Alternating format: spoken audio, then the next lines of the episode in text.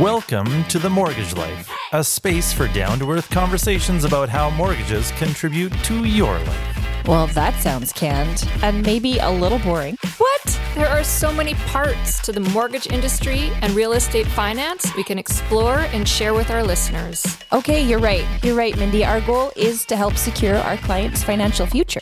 I'm Pete Solomosi. I'm Mindy Bodwin. And I'm Sue Solomosi. We're your hosts. Welcome to The Mortgage Life. Today we have with us Brendon Ogmundson, the chief economist for the BC Real Estate Association. Brendon, thank you for being with us. Thanks for the invite. Great to be here. Actually, this is pretty cool because Brendon is our first guest that we've actually had on twice. He's oh, that yes. important. That's right. Twice as twice as important as all of your other guests, apparently. Exactly. so, just quickly, the BC Real Estate Association, it's essentially like an advocacy group for BC realtors. Is that right? Yeah, so it's an industry association. We do advocacy, we do education. So we have a, a large education team that makes courses for realtors, uh, and then we, you know, for professional development. And then we also have our, our economics team and standard forms. So all the forms that you have to fill out when you're buying, selling a house. And then I run the economics department. That's actually really timely because today we're talking about various changes that have occurred in the real estate and finance area. And one of which is the home buyer rescission period. So you're talking about forms. Can you tell us a little bit about what this home buyer rescission period is? And then we can get into how it affects things. So the home buyer rescission period is a like a three day waiting period. So after you purchase the home, you have three days to essentially think about it and then and if you come to the conclusion that you made a large mistake then you can rescind that that purchase uh, for a, a, nominal fee. I can't remember what it is a quarter of a quarter of a point on the price or something. So for some fee you can you can get out of that that contract. And so that's different than sort of your condition precedent window right? Different than technically speaking kind of yeah it, it's it kind of overlaps with with conditions you know condition of financing condition of inspection inspection all those things it's probably not I mean, what we had we had advocated for instead of a rescission period, having a five day period before, so a house would go on the market and you'd have five days before you could put in an offer, where you could look at it, do all you maybe even get inspection, you could do a lot. You know, that's what we advocated for. I thought it'd be less less sort of impact, like present less less but we can, we can talk about like potential volatility to the market. O- overall, like we did a lot of research on cooling off periods or rescission periods, and the best that anyone could say about them is that they that they don't matter, right? Like the, at at best they don't matter at all. Like to the market itself, they're not used a lot either. Uh, they're only really for market conditions that you we don't really we've seen probably twice in the past decade in in um, in BC or in Vancouver. So it's a reaction to how tight markets were and how overheated they were in 2021, I would be really surprised if many people were using the rescission uh, period now. It's it's not like and even calling it a cooling off period, I think makes people think they're trying to cool the housing market. It has nothing to do with that. It's really just about letting cooler heads prevail and not getting wrapped up in sort of the you know buying process and making a a bid that puts you in a financial situation that you weren't actually prepared for. It's interesting that it overlaps with the conditions period. So you've got subject removal and you've also got the rescission rescission. Mm-hmm. Rescission, Is that the yeah. right word? what the rescission period? But like, if you've got a subject removal period that's two weeks, it's it's not like it comes on at the end of the two weeks, right? Like it's the first it's three concurrent. days. Yeah. It, so I, I don't know. I mean, it's you can probably tell from my my tone, I'm not a fan of this policy. And you know, I I told the government when they did their, their consultations all of the problems that. So like in, in we did some actually some modeling work. This is one of the problems I always have with when the government announces policy, they never show their work. Like, what do you think is going to happen, and can you show us the steps? Right, like you used to have to do on a, on uh, a elementary school math quiz or something. Like, show your work. Uh, they never have to show their work, so we tend to try and show our work the best we can whenever we come out and criticize a policy. So one of the things we did was, you know, we ran with a mod- model where you can you can uh, sort of simulate. Well, what if we just have all these extra bids? So what if you have very deep pocketed buyers who are willing to put offers on several different homes to make sure they get one in an overheated market? What you're really doing is adding even more pressure then to to the market, especially for deep pocketed buyers that can afford just to pay the, the fee to really secure a home. So in that situation, you're actually putting more upper pressure on the market. So we I think with and that's with even with like, like a costless um, or, or like a small small fee, it, it, it, ended up like increasing prices by like between one and three percent more than they would be otherwise. Not a lot, but not nothing. Uh, and then there's also risks on the downside. I think in a market like we have now, what if you had a buyer that you know if, if prices start falling and they're thinking, oh, I can I can maybe I'll just wait a month now and and uh, and buy this. Then you get this. They pull out of the deal. Maybe the person that was selling the home was also buying a home, and you get this domino effect where you can. And so ultimately, I think on the way up, it creates volatility, and it creates volatility on the way down for very little benefit overall for the policy. So you know, because what we tend to see is that they just don't get used that much. So we have this this policy that might be actually harming the transaction process and adding volatility to the market, and it's unclear what the benefits actually are. Right. I can see it adding uncertainty. It it almost seemed like at, from the beginning this was designed to have the optics of preventing things like subject free offers and and that whole kind of euphoria around buying properties right? And so what you're saying is that maybe the the stats don't actually bear that out.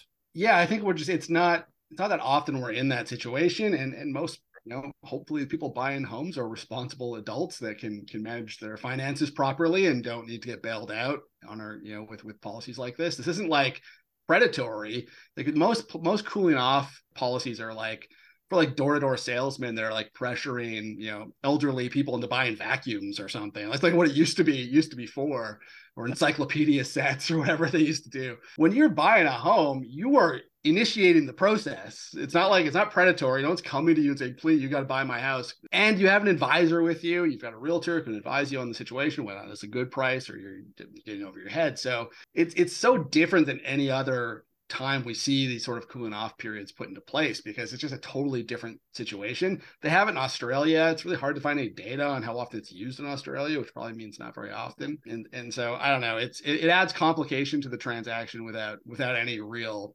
obvious benefit. And in hindsight, the the window where we had, you know, a whole bunch of subject free offers coming through is it was such a small window. Yeah. That's what I'm saying. The the market we're going into now is I mean, so far very different than it has been the past couple of years. So maybe the value of this program there might have been a couple weeks for example last spring where it would have come into play but now yeah. just seems like extra paperwork and at this time. we'll, we'll see markets again where uh, that get very tight and and where there was those frenzies exist again you know housing markets move in cycles. So we'll see if it's useful in those markets and we see if it gets used. But generally when people buy homes they they don't have a lot of regret about it in the first three days. I mean it's they're they've gone into that that process with the idea they want to buy something uh, they're not being pressured into it so interesting so to summarize that one segment would you say uh, I, I, always find scales are pretty cool on a scale of let's say uh, 0 to 10 and we can call these brendons 0 okay. to 10 brendons 10 being the scale. most the most impactful yeah. 0 being the least impactful how many brendons is this in terms of uh, affecting home buyers a zero point a zero point five. Awesome. Moving right along. Half of Brendon. Half of Brendon. Brendon. Okay, the next policy we wanted to talk about was one that came in. Was it January first? The uh, the prohibition on the foreign buyers. So this was an interesting one because never have I done so much international media on something. So I had my picture in the New York Times, which was very I heard. That was fun but we also, yeah, I was in, I did an interview for for Le Monde in France. I did the BBC, radio was it Radio Free America? I was on South Korean television, some Singaporean newspaper. It was like there was a lot of international interest we don't normally get. Can, can I ask quickly what the general sentiment was internationally yeah. for this decision by us Canadians? exactly what I was uh, what I was going to say. It was the tone of every interview was was why is Canada doing this? Basically, yeah. like why doesn't Canada want want foreign buyers? Why doesn't why doesn't Canada want international buyers in their market? Like what do what are they what are they thinking? It was very a lot of real confusion uh, on the part of the international media about like why are you doing this? And and uh, you didn't hear a lot from the government about it. Like I had reporters tell me like we we're having a hard time getting anyone from the government to come out and talk about this policy. And for obvious reason, it's it's a it's a political policy has no no economic merit so if you, you know, we we've we've been with had this narrative in the market for a decade or more about, you know, our affordability struggles are due to foreign influence, whether it's foreign capital, foreign invest. First, it started as foreign investors, and they just keep moving the goalpost. Now it's with foreign capital or something. And we really can, you know, often, especially the media, conflates legal immigration with legal money coming into the country with money laundering or foreign investors, toxic demand, all those those sort of things we heard about a lot. So if you were, if that was your theory about the housing market, and we had certainly a lot of academics and market analysts that really pushed that idea that it was all about foreign buyers and foreign capital. If that was your idea what was driving the market then we could we tested it with with the pandemic. So not you know macroeconomics you don't normally get to run natural experiments because you can't just say like mindy you're not allowed to buy anything for the next year and we're going to see what happens right? We don't have those sort no. of natural experiments. But in the case of a, of a pandemic because borders were essentially closed we had this experiment where all right how about at you know february 2020 or march 2020 whatever it was we just shut down all foreign investment in Im- immigration and see what happened we see what happens to the housing market so if you're if you were on the side of you know we are the market's entirely driven by by even just immigration or even you know driven by foreign capital and you called it in the air you would have been like our market's going to completely crash. And instead we had record high home sales in 2021 and record high home prices. So if that was your thesis, I think it was pretty thoroughly disproved wrong by the events of 2021. So what we saw in the in the foreign investment data right now is that it was about foreign investors, so people who paid the foreign buyers tax in BC, were about one and a half percent of transactions in 2019, and that fell to about 0.5 percent during the pandemic. You can turn that all the way down to zero if you want, and it's not going to make much of a difference in, in the housing market. So it's about 100 sales a month in BC. So over the next two years, 2,400 sales on you know average sales in the market of 85,000. It's not going to make mm-hmm. much of a difference. Yeah, definitely not as much as one would think given the weight it gets in the media. No, and this is what we've been fighting for a long time. One of the questions I had was like, with respect to this, is this going to impact immigration at all if one can't technically buy a home until they're considered a permanent resident? Like, is that going to turn people off from wanting to? Or is it just is it just the two year window? Yeah, it, well, for now it's a two year two year ban. I think they're planning to revisit it on the on the immigration side, it's certainly a mixed signal because Canada increased its immigration targets to just about a one and a half million over three years. Uh, from previously, it was like a three hundred thousand a year target. They moved to four hundred thousand. They moved up again. So if you if you kind of do the math on on that, BC usually gets about fifteen percent of the Canadian immigration target. So that would mean in in BC, I think I when I was kind of back of the envelope, about 90,000 or so additional new immigrants over and above what we normally would get. So those 90,000, of course, all, some of them live in the same households. You have to know what household size is for new immigrant families. It's on average about three. So that means 30,000 new households over and above normal immigration that, that we weren't previously planning for. So 30,000 is a lot bigger than 2,400, the impact of the foreign buyer ban.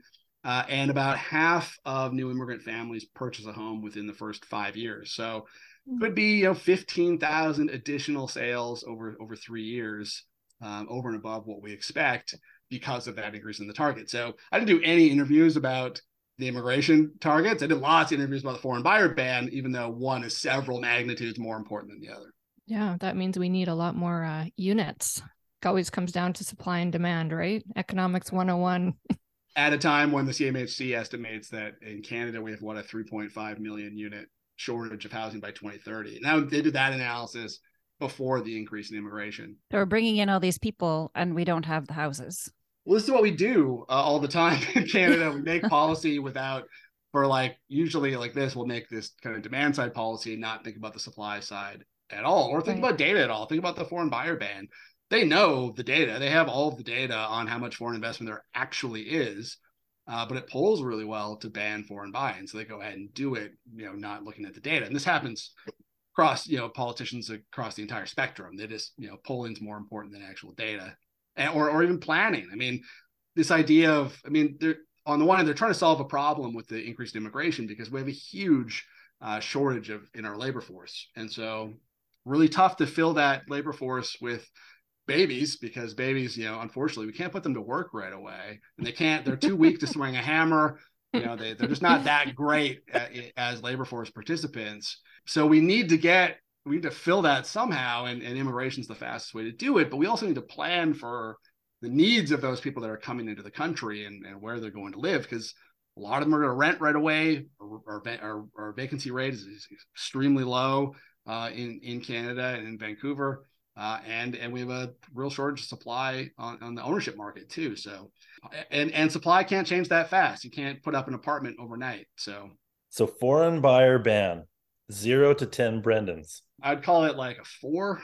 It will reduce. It will reduce demand. Like we've I've simulated this in in models. So you do get a decline in homes in home sales to investors, and you, uh, but you at the same time the increase in immigration is like a like a ten because you're importing a lot of demand.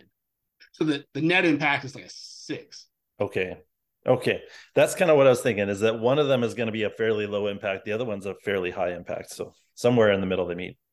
Yeah. The net is probably, I don't know, I got to really calibrate this scale. So I don't know. Maybe it's like more like a seven. I don't know. Okay, that's fair. My my comment was going to be on the on the financing side. You know, we're being told if we're you know if we participate in assisting a foreign buyer finding financing, that's a it's a it's a big no no. Right. Right. So that's the, the the bigger impact on the foreign buyer ban is the is the uncertainty and stress it puts on everyone involved in a transaction. So realtors are, are very confused about what the geographical limitations are because first it was like, well, it's just cities. So you know, uh, does does say Kamloops supply because it's a CA, not a CMA, or maybe it's a CMA now. But anyway, it's CMAs and CAs, which not everyone is super uh, fluent in the in the designation of, of size of cities and whether or not it's a, a census area or a census metropolitan area. Like they most people don't think about that stuff all the time, especially like realtors don't think about this a lot. Um, but that was one of the one of the exemptions is if it's out if it's not a CA or CMA, then then it's okay.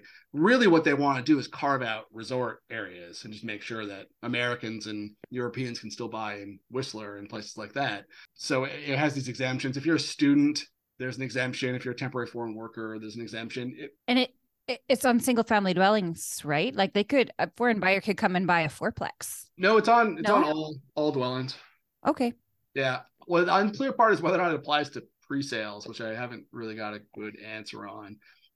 So I mean, if it's going to take more than two years to build. Yeah, exactly. That's why it's so. that's why it's so confusing about whether or not pre-sale would fall under the foreign buyer ban because we of course need you know our capital markets aren't that deep we need international capital all the time to fund large especially large apartment projects but two years. Well, we're one month into the two years. So, yeah.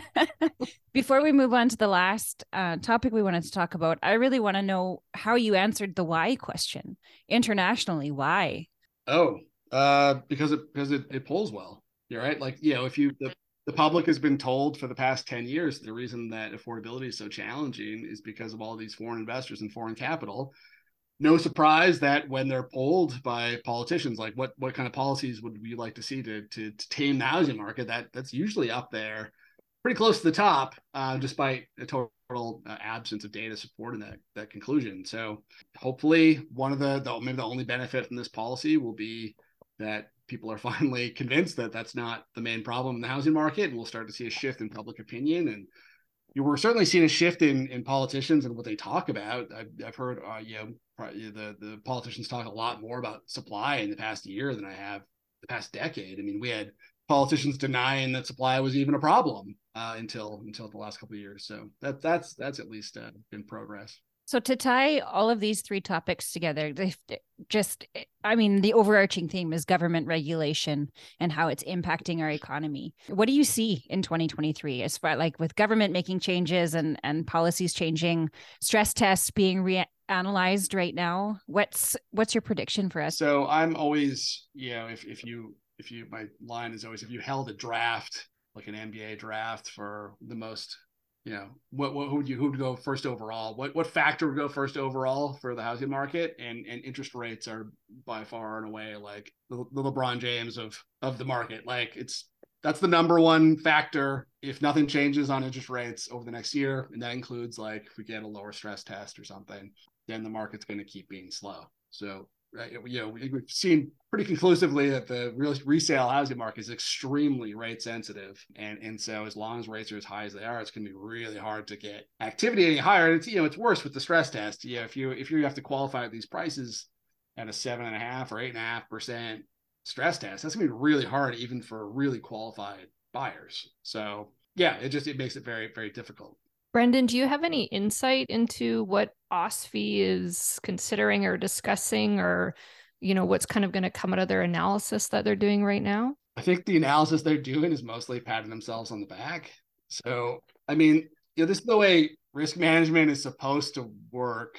So, from their side of it, like we had a, once in a generation shock and and our our policy that we implemented made it so that a lot of Canadians didn't take on a lot of extra debt at a time when that would have been you know really really difficult. So in that way as a risk management tool perhaps it worked. Uh, i still think it's way way too strenuous. I, would be fine with you know just qualifying at your contract rate or or 5.25 whichever is higher is fine. I'm not sure why we need the 200 basis point buffer anymore but i think you know given given that it's it, it, it probably worked the way it was supposed to during a very large shock to the economy i, I don't see OSFI revisiting it in any substantial way. I think they're pretty happy with how it performed. So hmm. um, I don't know if there's a lot of like political pressure for them to change it either. It's interesting how we are moving forward, but we have to look backwards to and analyze what has happened in order to kind of figure out what's going to happen. Nobody has a crystal ball, and that's maybe the most frustrating part of being in Canada. Frustrating. like if you think like an eight and a half percent qualifying rate is like a rate that hasn't been relevant in the market since like the early 2000s and no one thinks if, if you kind of think about you know build up from the bank of canada so like where does the bank of canada want rates to be right? Like what is it comfortable with? And, and they, they have a new what they call their neutral rate.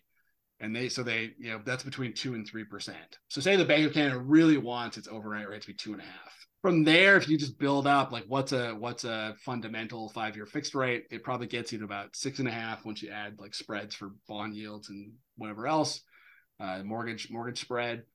So like six and a half seems like the top of where a five-year fixed rate could be, although and we're certainly almost got there. Anyway, or for a stress test rate anyway. So I think like a four and a half percent five year fixed rate is probably kind of neutral, which would be a six and a half percent stress test, which is, is tough but doable. And the impacts of this four percent increase, or I guess four and a quarter percent now. I mean, when are we going to feel those? It's impossible that we've seen those impacts already, right? Like it's yeah. So uh, if if uh, depending on on the flavor of of uh, macroeconomist you are and what kind of models you like, generally a, a, a 100 basis point shock to the overnight rate starts to really has its peak impact on the economy after four to six quarters. So we should see the peak of the impacts of all that work the Bank of Canada was doing like midway through 2023, which is why when you you know forecasters are all saying, oh, the economy is going to really slow down for second, third quarter of 2023, because that's when those rates are really supposed to bite. The the resale housing market leads the rest of the economy, so the resale market falls right away. But it takes a lot longer for the for the rest of the economy to really feel the impact of those those rate hikes. So I think we've got a, a really good sense of these three programs. We've kind of gone through how you feel like they're going to affect people.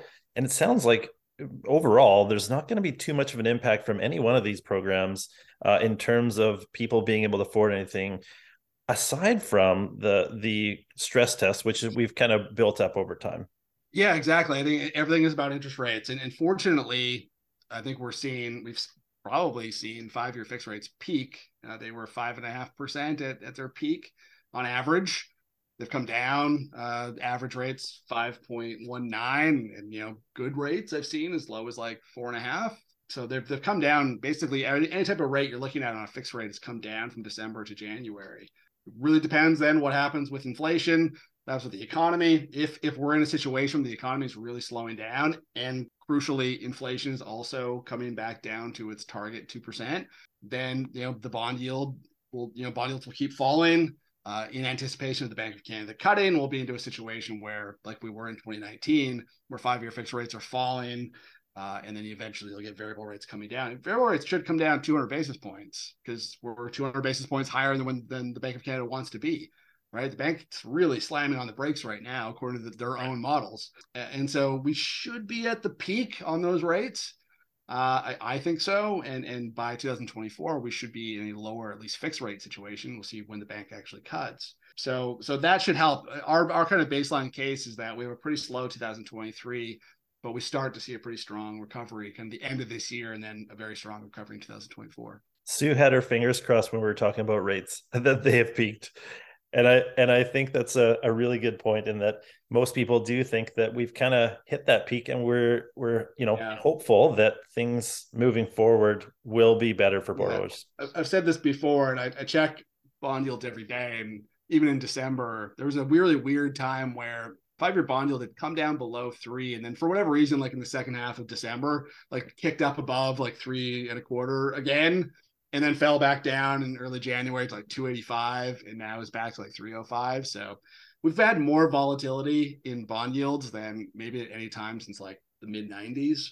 Uh, we had like I remember looking at it two two or three of the largest daily moves in bond yields in just like a six week period that you know you know we had in the previous 30 years or something. So the bond market's grasping at the direction of the economy the same way everyone else is, and that ends up being you know translate to a lot of volatility and bond yields. And I think that's why five year fixed rates have kind of stuck because even banks are like, we're not going to be on like a rate roller coaster. We want like a sustained decline in yield before we really make make a large kind of downward move in, in rates.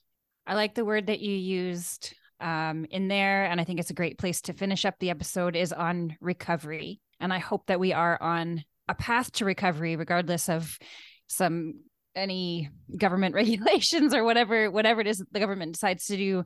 Um, let's hope our economy can effectively recover over the next year. So. Sounds like a fun time to be an economist. It's always it's always a fun time to be an economist. Never haven't had a boring year uh, yet in my in my career. So one of these one of these days we'll have a really boring time and no one will want to talk to me and I can read a book or something. It'll be really nice. you got a few behind you. I've read I've read some of them. Awesome. Hey, thanks so much, Brendon, for joining us today. This has been awesome. And thank you so much for all the insights. Pleasure. Thank you. Thanks, Brendon. Thanks, Brendon. This is The Mortgage Life. We look forward to continuing the conversation. So come back and listen.